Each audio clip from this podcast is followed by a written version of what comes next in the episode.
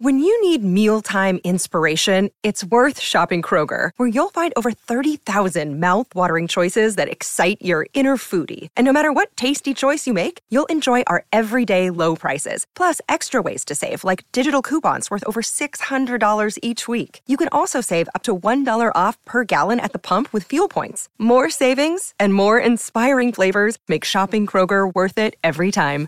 Kroger, fresh for everyone. Fuel restrictions apply. Voglio vedere Vedo brutto su Toy Story. Vedo brutto. No, sento cazzo, sento la cosa.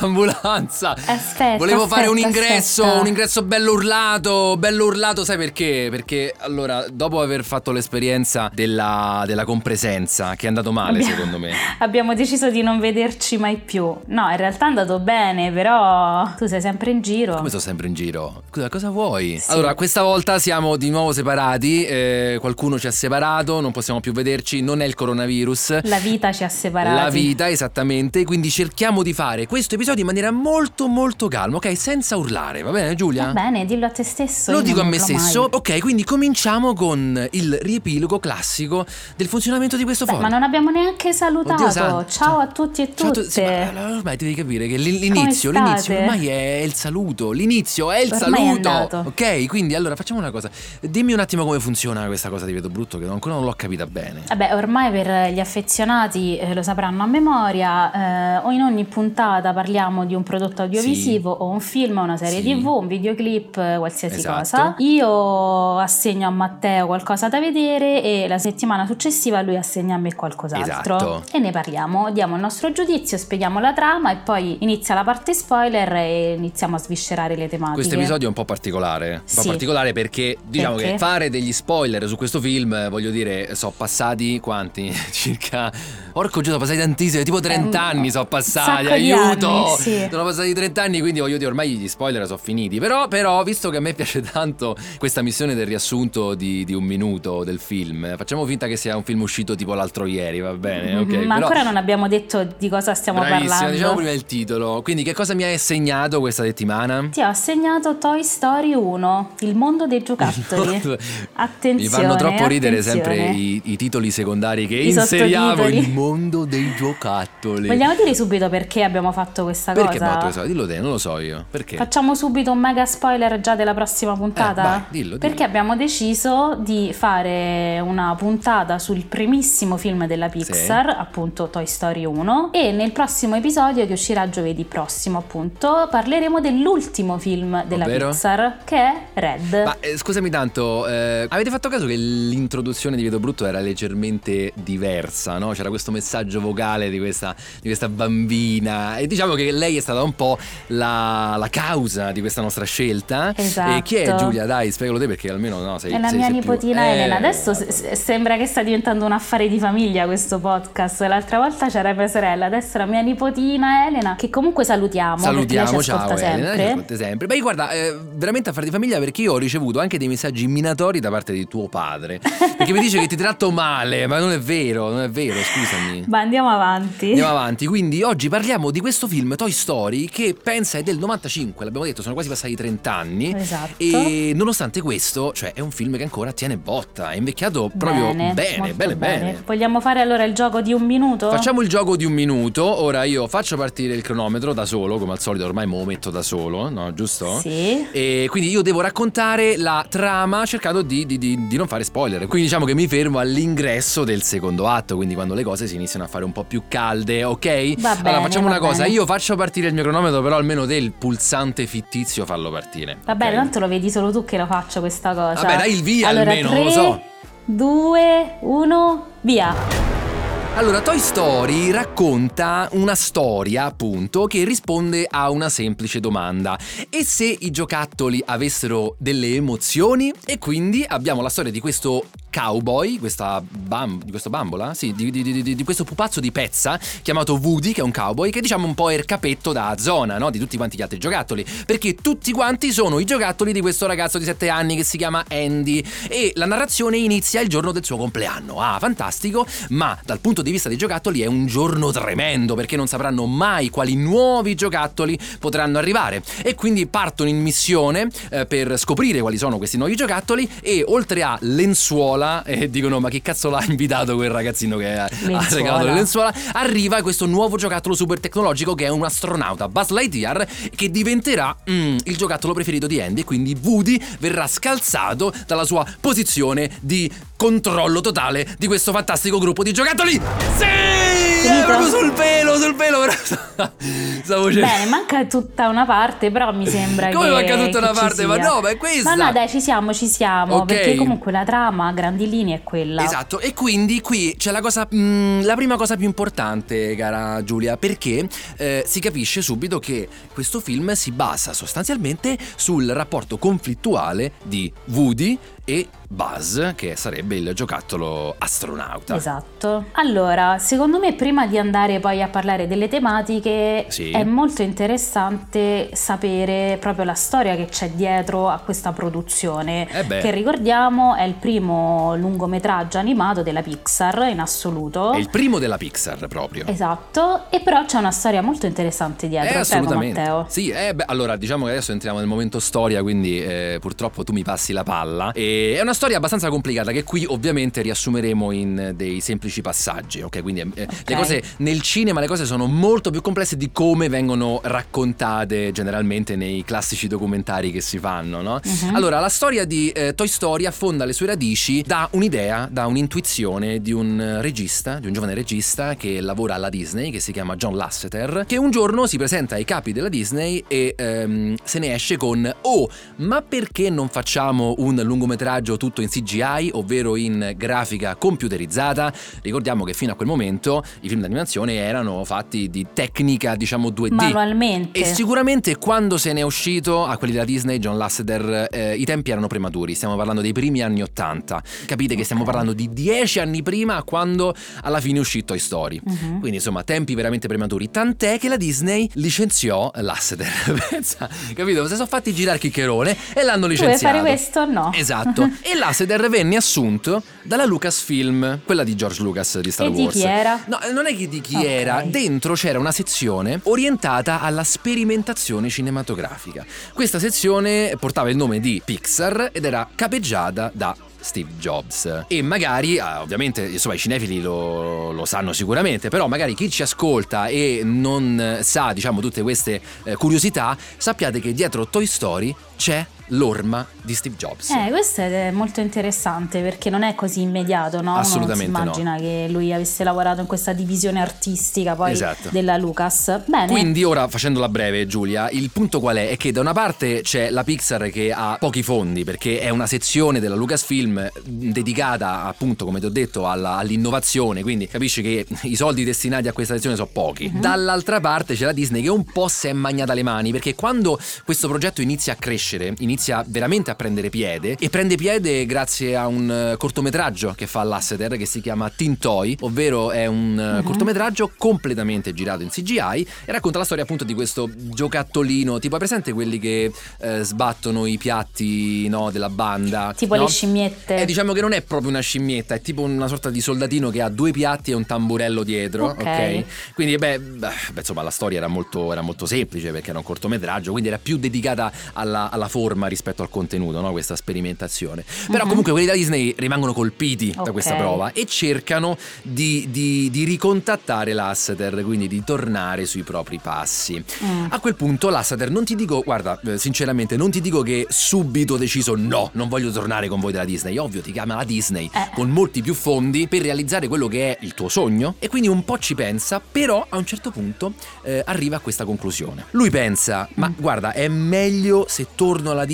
e vado a fare il regista? Oppure è meglio se rimango qua alla Pixar e faccio la storia? eh, amico mio! Bella domanda. Tu dici che si è posto proprio esattamente questa domanda. Ma guarda, prima di tutto secondo me si è fatto due conti in tasca della serie, uh-huh. ve lo mhm. posso permettere? No, questa cosa? Però mm. diciamo che lo stimolo principale è stato il fatto che Steve Jobs sì. avesse creduto in lui, eh, certo. essendo poi una persona molto lungimirante e geniale, sicuramente aveva intuito che c'era del potenziale. Certo, assolutamente. E infatti ehm, i due, Pixar e Disney, convolano a nozze in una maniera un po' particolare. Uh-huh. Cioè, qual è questa maniera? Che prima di uh, Nightmare Before Christmas la, la, Disney non faceva mai film al suo esterno, lo faceva tutto in casa. Okay. Mentre invece il film di Tim Burton rappresentò il primo caso eccezionale, dove la Disney metteva soltanto il nome. Ok. A quel punto si era creato un precedente e quindi di conseguenza Pixar e Disney fanno la stessa cosa. Ecco perché ti ricordi no, le, le videocassette, no?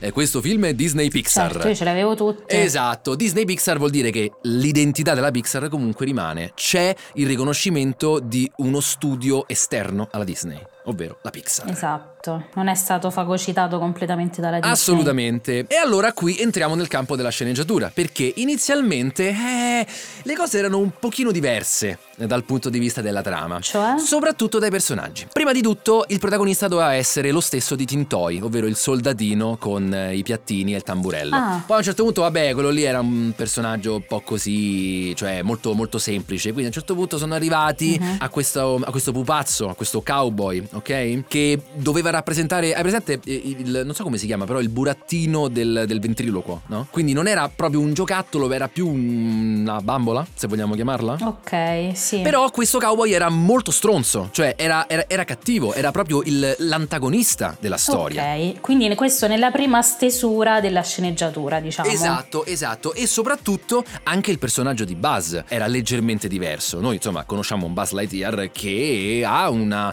una bella bella, bella presenza scenica, mentre invece il primo Buzz era un po' tontarello, però molto allegro. Mm. Era un personaggio molto allegro, divertente, un po' stupidino. Vabbè, quello in parte è rimasto secondo me. È sicuramente divertente, ingenuo, però magari è anche un po' pieno di se stesso. Il punto qual è? È che il presidente della Disney, tale eh, Jeffrey Katzenberg, no? Quindi sto Katzenberg è... sto... Niente, l'hai dovuta eh, dire. L'ho dovuta dire, l'ho dovuta, l'ho dovuta dire.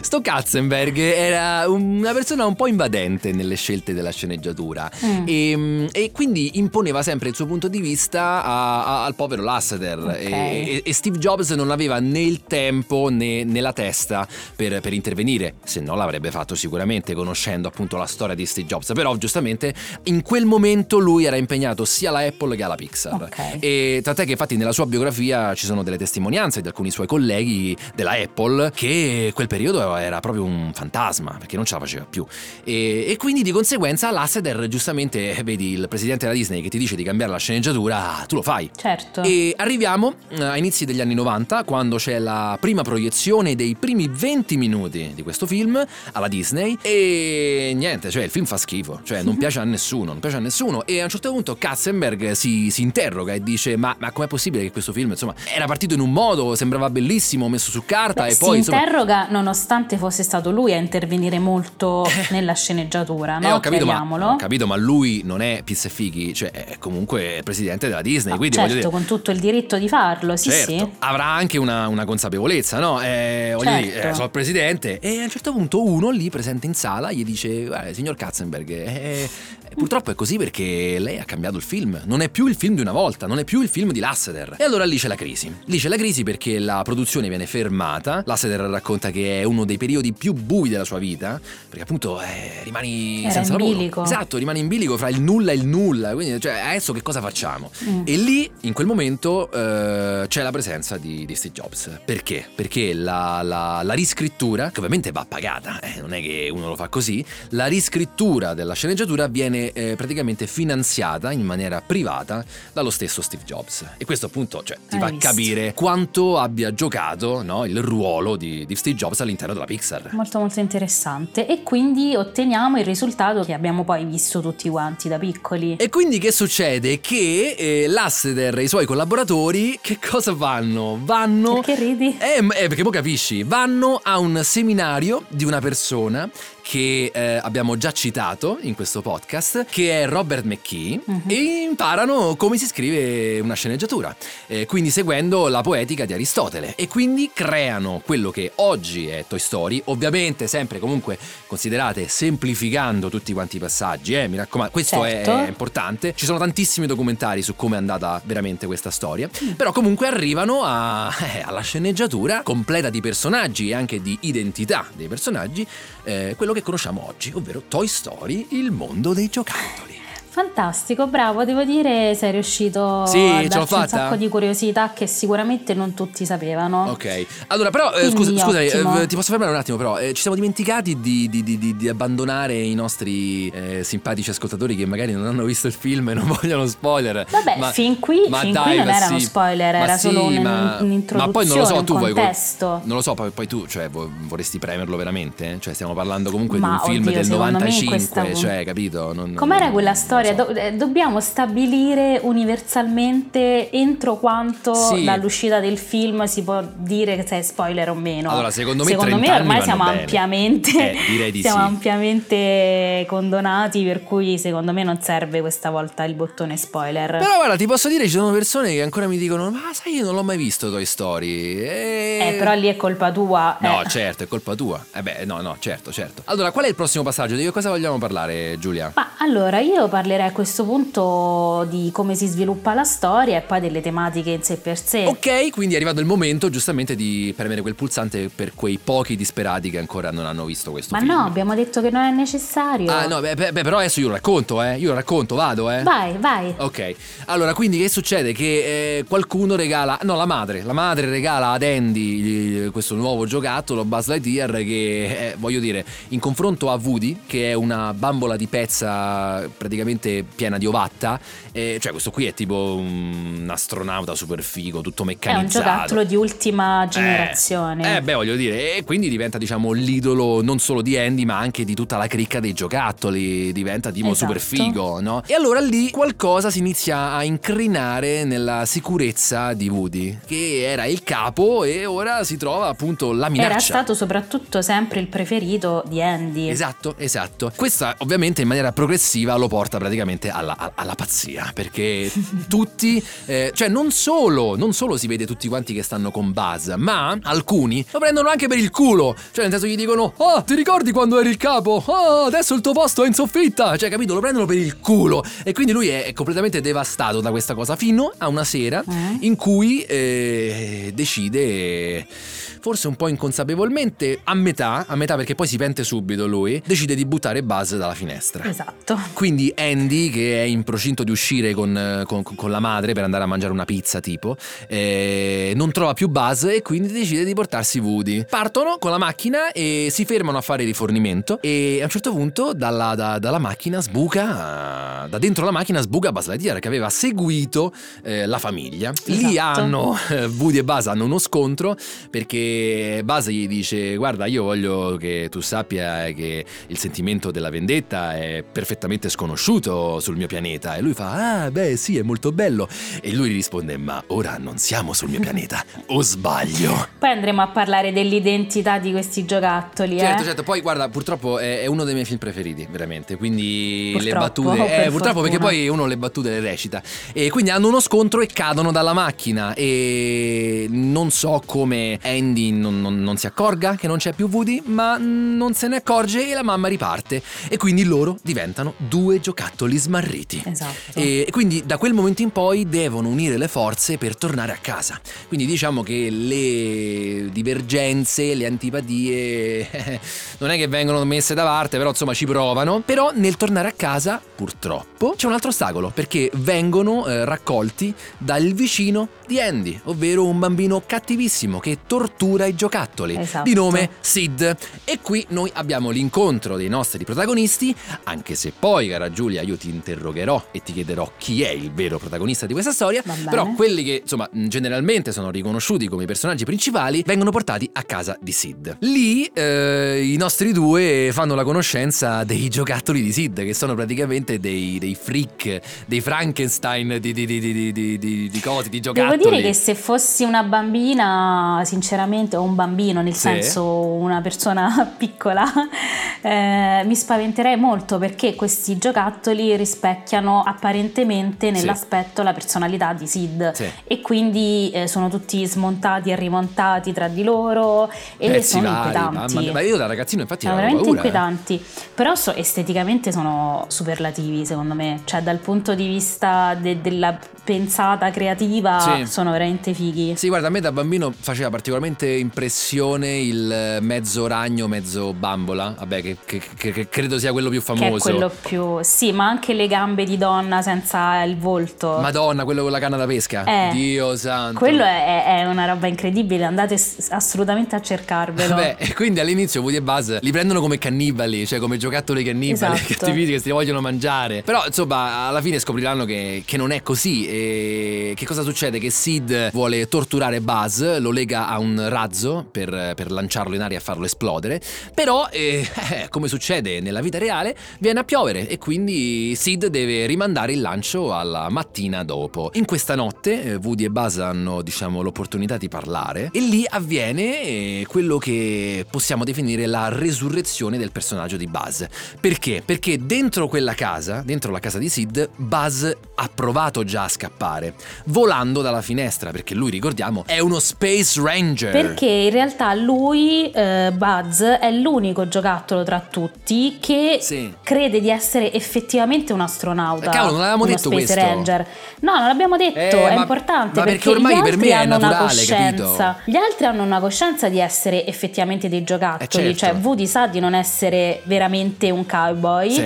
mentre Buzz crede effettivamente di venire da un altro pianeta, di avere il Certo. potere del laser, Laser, di volare, voglia, certo. eccetera. Quindi la sua identità, lui, per lui la sua identità corrisponde a quello che indossa e a quello che, che viene rappresentato esteticamente al di fuori, no? No, comunque ho veramente dei problemi a raccontare questo film perché delle cose sono naturali per Le me. dai per scontate. Eh, certo. Va bene. Sì, quindi Buzz non sa di essere un giocattolo. Ok, quindi prova a scappare volando e ca- casca per terra. Cioè, se va male, se frantuma. Cioè, perde un braccio e, e lì avviene la pazzia.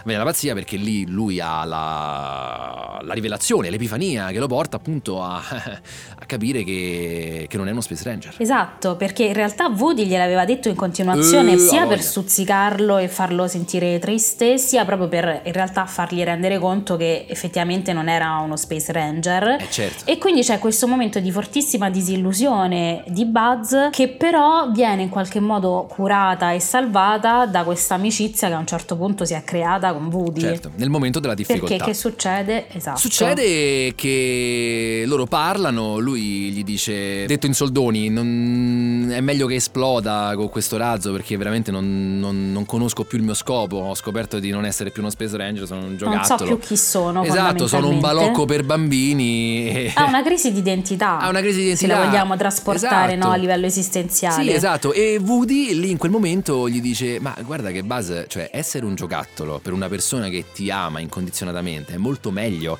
di essere uno Space Ranger. Posso dirla come la dice Fabrizio Frizzi? Vai. Uno Space Ranger. Mi ha fatto sempre ridere da ragazzino. E, e sì, gli dice questa cosa. E lì all'inizio, insomma, Buzz eh, ci rimane, però poi capisce che cazzo, Woody c'ha ragione. C'ha ragione, allora insieme decidono di scappare. Diciamo per l'amore di Andy, del bambino, per tornare nelle mani di Andy. Esattamente, perché infatti eh, nel momento in cui stanno per scappare, Woody un attimo è incredulo da, da questa risurrezione di Buzz Lightyear e gli dice Buzz cosa stai facendo? E lui fa senti cowboy, a fianco a questa casa c'è un bambino che ci sta aspettando, allora noi dobbiamo andare. Mille peripezie, non le diciamo, No. i due riescono a scappare grazie all'aiuto dei freak, dei giocattoli eh, che a Frankenstein questo di, punto di Sid. abbiamo capito in realtà essere buoni. Ah sì, certo, sono buonissimi, sono soltanto dei freak, sono diversi, sono diversi, sono buoni, sì, sono montati con pezzi diversi, però alla fine aiutano Woody e Buzz a scappare. Che riescono insomma a tornare nelle mani di Andy. Oh, mamma mia, hai praticamente riassunto le ultime scene che sono le più secondo. belle in un secondo. ok, sì, sì. No, no, no, allora alzo le mani, No, no, raccontale. ma va bene, ma va bene, loro riescono a tornare, punto, basta, diventano amici e top. Vai, fantastico, fighissimo. Sono tornati da Andy, Andy ha traslocato, non abita più accanto a Sid e Sid è, Sid è l'unico Ah, è che vero. vede che i giocattoli sono vivi. E, e ci sono delle teorie in merito a questo che mm, verranno un po' sviscerate nei film successivi. Perché ricordiamo che poi ci sarà fino al Toy Story 4. se Esatto, Toy Story sbaglio, 4 no? ci sono anche dei, eh, degli episodi speciali tipo di Natale, di Halloween che non durano come un Mhm. film, però insomma sono dei cortometraggi, però vabbè non, è- non sono legati alla storia. Però insomma il personaggio di Sid riapparirà anche nei, nei film successivi, ma in maniera veramente tipo cameo, insomma erano uscite tipo tu- Ok. tu- tutte teorie che lui fosse impazzito e avesse no, passato una vita triste fino a- ad arrivare insomma un- al lavoro mesto del netturbino, però insomma voglio dire... Ah sì? Sì, sì, sì, vabbè, ma comunque tutte quante teorie. Semplicemente perché il netturbino che appare in un film ha la maglia del, col teschio. Quindi, cioè, può essere Sid, Ah. può essere Zero Calcare, non lo sappiamo.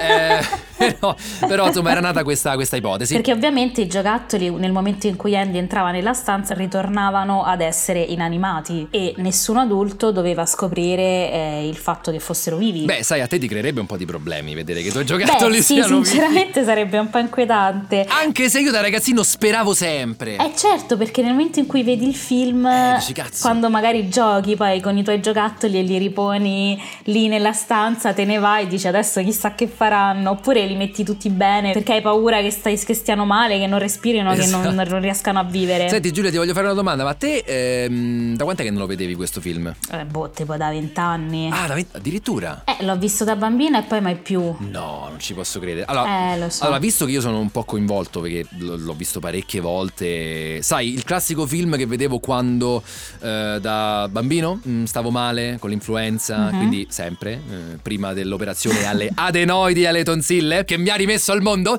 Però a parte questo, eh, quindi io sono po' condizionato. Voglio sapere, tu dopo 20 anni mi hai detto, eh, che cosa ti ha passato questo film? Ma in realtà è stato ovviamente un po' un colpo al cuore perché quando rivedi le cose dopo tanto tempo Sì. ti riportano alla mente quel periodo, Certo. la spensieratezza, l'essere... Uh, che ormai è andata via. Eh, che ormai chi se la ricorda più? No, la cosa che mi ha colpito è che vedendolo anche da adulta ho notato una certa raffinatezza anche nella sceneggiatura, Sì. nel senso che la storia è molto semplice, Semplicissima. Però non è banale, cioè non è scontata anche proprio nel racconto delle emozioni, cioè questa dinamica tra i due personaggi principali Sì. che è fatta di momenti che si evolvono, cioè prima la gelosia, l'invidia, la paura di essere accantonati Certo. e poi però la rivalsa, la comprensione, l'amicizia, quindi tutte emo- cioè uno spettro di emozioni Sì. raccontato in modo semplice ma mai banalizzato. E soprattutto in 80 minuti. Esatto. Cioè che per un film è un tempo Cosa che eh, forse veramente dovremmo ridicolo. recuperare. Dovremmo recuperare Ma dovremmo recuperare un po' di sintesi Ma perché certo. ormai è tutto uno spalmare, spalmare, spalmare. Robert McKee dice che il film perfetto è di 90 minuti, ok? Cioè, secondo Ah, sì? la regola di Aristotele, di Iatti, insomma, eh, vabbè, Mhm. quello che dice lui, 90 minuti, un'ora e mezza è il tempo perfetto. Pensa che Toy Story riesce ad avere una struttura coi controcoglioni, fammelo Ecco. dire, in 80 minuti, ma è proprio ma è, è una sceneggiatura perfetta. Ma soprattutto, sai perché? Perché i personaggi vanno avanti attraverso ostacoli e non ci sono tempi morti, succede sempre qualcosa. Esatto, infatti abbiamo detto anche in altre puntate sempre la questione no, della storia di formazione, quindi Sì. c'è un'evoluzione, una Certo. crescita, eccetera. E quindi questo si inserisce, questo Toy Story si inserisce a metà tra il buddy movie e la storia di formazione più classica. Sì. Cos'è questo buddy movie? Ma il buddy movie, per farvelo capire, diciamo, film eh, paradigmatico di questo genere è Arma Letale, Mm. dove abbiamo due personaggi completamente differenti dal punto di vista del, del pensiero, della filosofia, che quindi all'inizio si scontrano e, e poi però piano piano creano un grande rapporto, una grande amicizia perché si imparano a conoscere e quindi ad accettarsi così come sono. Esatto, che si sostenta tutto sul racconto di questa amicizia che mano a mano si va creando. Certo. Allora, secondo me due tematiche sono molto interessanti. Vai. Vai, vai. La prima l'abbiamo già accennata, cioè la questione dell'identità. Sì. Quindi il fatto che Buzz non si renda conto di essere un giocattolo Sì. e quindi va per la sua strada e poi a un certo punto invece eh, realizza di essere solo un giocattolo e niente di più, di non essere veramente un astronauta. Sì. Però appunto l'importanza dell'amicizia in questa disillusione, quindi sicuramente in un momento magari di fase di crescita, quando cioè i bambini vedono il film, che possono essere un po' più grandi, un po' più piccoli, questo può aiutare Ah. nella definizione della propria identità, cioè il fatto di sentirsi se stessi e se non ci si sente se stessi ci si può appoggiare agli amici. Comunque è veramente difficile dire ci si sente se stessi. C'è una È veramente allitterazione, una allitterazione della. S non indifferente. Sei molto- stata molto brava, brava. E poi un'altra cosa, cioè potremmo anche leggerci in questa storia una metafora del consumismo. Oh, adesso signore. la comunista che Oh, mi torna. signore. Senti, allora, questo qua non è un podcast politico, ok? Quindi eh, non parliamo queste cose. Va bene, Giulia, te che metti sempre in mezzo il comunismo. Eh, allora, vai diretta al punto. Che cosa vuoi dire su questo film? Volevo dire, la paura di Woody di essere accantonato Sì. per giocattoli nuovi Ah. è un po' una metafora della perenne insoddisfazione, di questo desiderio di avere sempre di più, sempre di più, sempre cose nuove Sì. da parte di Andy, cioè il bambino. È Certo. vero che da una parte c'è la questione della crescita, cioè tu più cresci, più i tuoi interessi cambiano Eh e beh, quindi certo. anche il modo di giocare si evolve. E questo verrà spiegato nei film successivi. Ok, però c'è anche una sovraesposizione di giocattoli, di, cioè un accumulo di cose materiali Certo. che sono figlie del consumismo. Beh, guarda, pensandoci, ah, tra l'altro, Giulia c'è scritto una persona che, se non ricordo male, si chiama Googlegram, Mm. che ci ha eh, dato un grande feedback che possiamo fare all'interno di questo format, ovvero indicare il momento più alto e il momento più basso del film. Però, purtroppo, in questo film eh, non possiamo farlo perché non c'è momento più alto e momento più basso, sono tutti momenti alti. Vabbè, Cavolo. tu sei di parte, però io sono d'accordo con te. Eh certo, allora eh, beh, ti posso dire, un- sicuramente il momento più alto dal punto di vista proprio del, del sentimento, non il momento più alto che te fa più ride. Il momento più alto è sicuramente la chiacchierata fra Woody e Buzz, di cui abbiamo parlato prima. Rivedendolo oggi, e con questo colgo l'occasione per, per dirlo, rivedendolo oggi ho apprezzato molto di più quel dialogo, perché Buzz dice appunto lui è sconsolato perché non è più uno Space Ranger e Woody là gli dice guarda che mm, per essere felici non serve essere uno Space Ranger, non serve essere un, un astronauta che va a compiere delle fantastiche avventure. No, anzi, guarda me, guarda me, io sono praticamente una bambola piena di ovatta con una cordicella dietro, eppure mi sento la persona, la persona, o meglio, l'essere giocattolo più felice del mondo, perché appunto sono un giocattolo al, passatemi il termine, servizio di un bambino che mi ama, mi ama per quello che sono. E quindi... E quindi Matteo è diventato romantico, scusate. Quindi io sono diventato romantico e quindi ragazzi vi dico, qualsiasi cosa che voi pensiate che vi manca, che non avete, per, per questo state giù, perché non vi riconoscete in un determinato schema, cercate di guardare il quadro più ampio, guardate quello che avete, siate, siate grati per quello che vi circonda. Ma è no? diventata una messa. Esatto, esatto. No, guarda che è importante. eh, No, va sto detto. scherzando, sono d'accordissimo Allora- con allora, te sicuramente è uno degli insegnamenti principali di questo film. Allora scusami, sono, sono stato criticato Dimmi. perché dico troppe parolacce, perché sono troppo scurrile. Una cazzo di volta che dico una cosa un po' più profonda, porca Vabbè, troia, fammela ti pre- dire! Stai calmo, non dire adesso non ti agitare.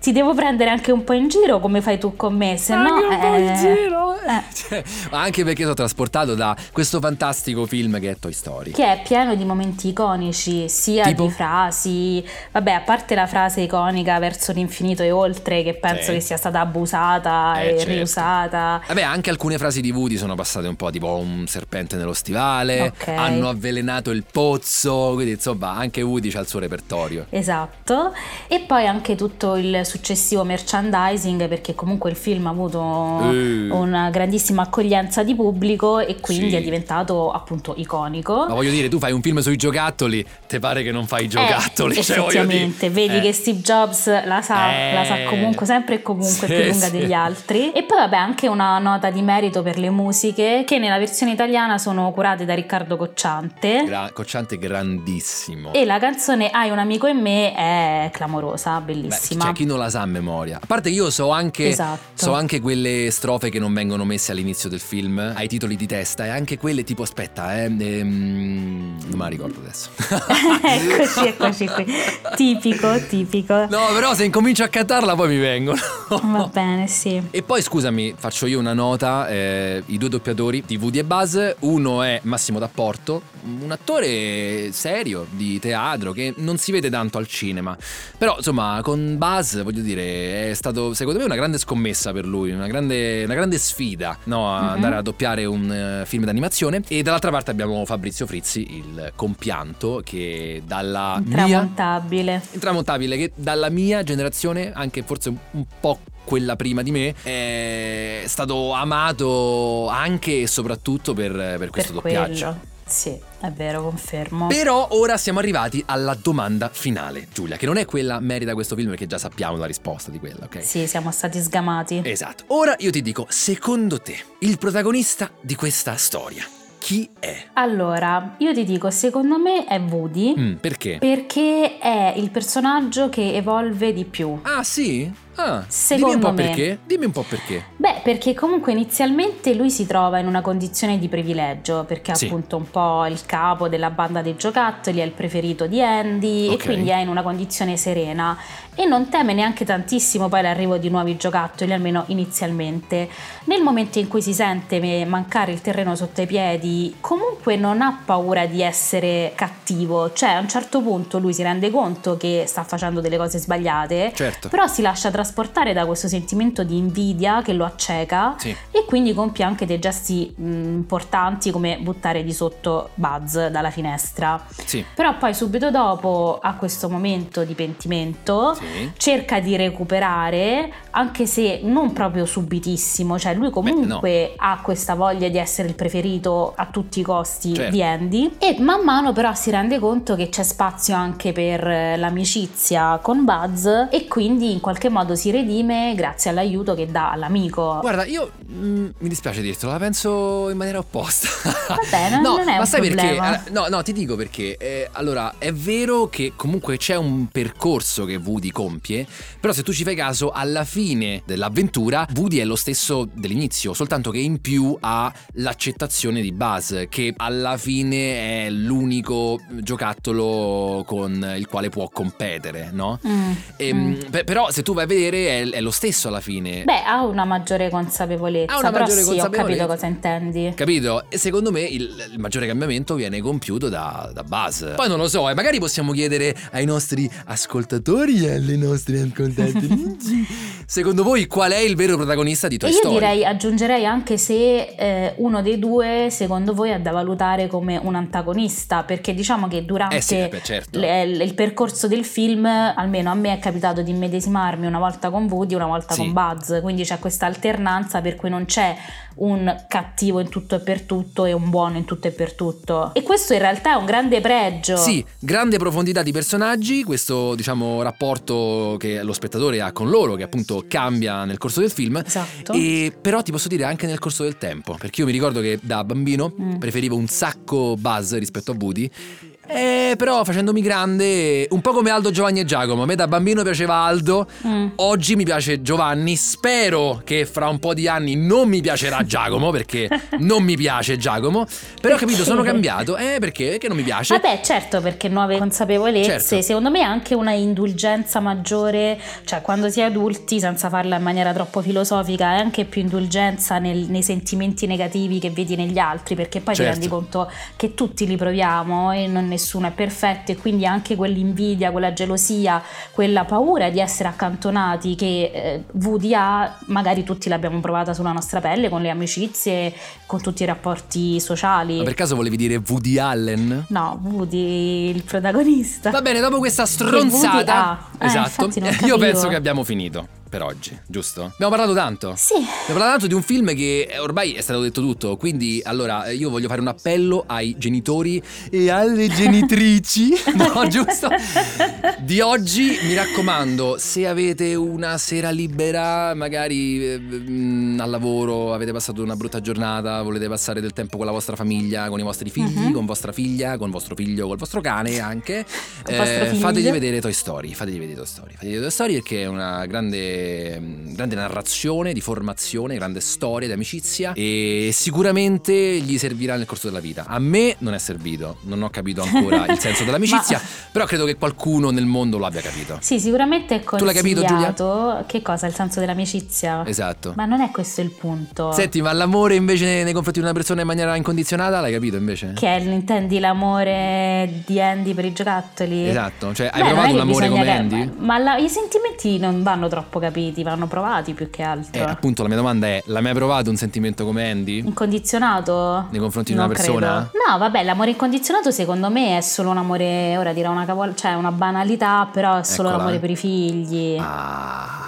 Quindi è questo che provi per tua figlia. La smetti di dire che io ho una figlia, cioè veramente. Va bene, dai, quindi allora consigliatissimo e mm, siamo arrivati alla fine, Giulia. Sì. Quindi è arrivato il momento del nostro piccolo reminder che lasciamo a fine episodio. Mi raccomando, non andate via adesso perché noi vi vediamo che andate via. Abbiamo la curva di esatto. retention, quindi cercate di rimanere e seguire i fantastici consigli di Giulia Berillo. Vai, ti lascio la scena. Allora, eh, vabbè, venite ad ascoltarci su tutte le piattaforme di Tutte. streaming, podcast streaming, come si dice. Tipo, fai un esempio? Tipo Spotify, O Apple anche- Podcast, Amazon Esatto. Music, Sì. Google Music. Google Podcast si chiama. Google Però va bene, va bene lo stesso, va bene lo stesso. E soprattutto su Spotify metteteci le stelline. Brava. E, e poi seguiteci ovviamente sulla nostra pagina Instagram, ci trovate come Vedo Brutto, Yeah. perché lì faremo un sacco di anticipazioni, Sì. vi chiederemo soprattutto di aiutarci anche nella scelta delle Certo. prossime puntate, di cosa parlare, di cosa non parlare. Certo. E niente, potete mandarci anche dei messaggi privati, dei commenti e sapere cosa pensate del nostro podcast. Bene, detto questo, eh, come dire, mi raccomando, non maltrattate i vostri giocattoli,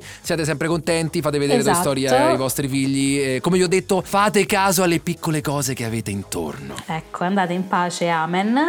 Ma soprattutto per chiudere il cerchio di questo episodio, mi raccomando, non dimenticate di ascoltare anche quello della prossima settimana, Certo. che sarà l'ultimo film della Pixar, ovvero Red. Quindi, intanto, se non l'avete visto, recuperatelo su Disney Plus. Sì. E poi ci sentiremo alla prossima puntata. Ecco, senti, a proposito, quando mi ridai i soldi per la condivisione dell'account su Disney Plus? Ma questi sono affari nostri. Eh, va bene, dai, allora ci vediamo giovedì prossimo e ciao a tutti. Ciao, grazie. Fate caso alle piccole cose, mi raccomando. Vedo brutto. I'm Sandra, and I'm just the professional your small business was looking for. But you didn't hire me because you didn't use LinkedIn jobs. LinkedIn has professionals you can't find anywhere else, including those who aren't actively looking for a new job but might be open to the perfect role, like me. In a given month, over 70% of LinkedIn users don't visit other leading job sites. So if you're not looking on LinkedIn, you'll miss out on great candidates like Sandra. Start hiring professionals like a professional. Post your free job on linkedin.com/achieve today.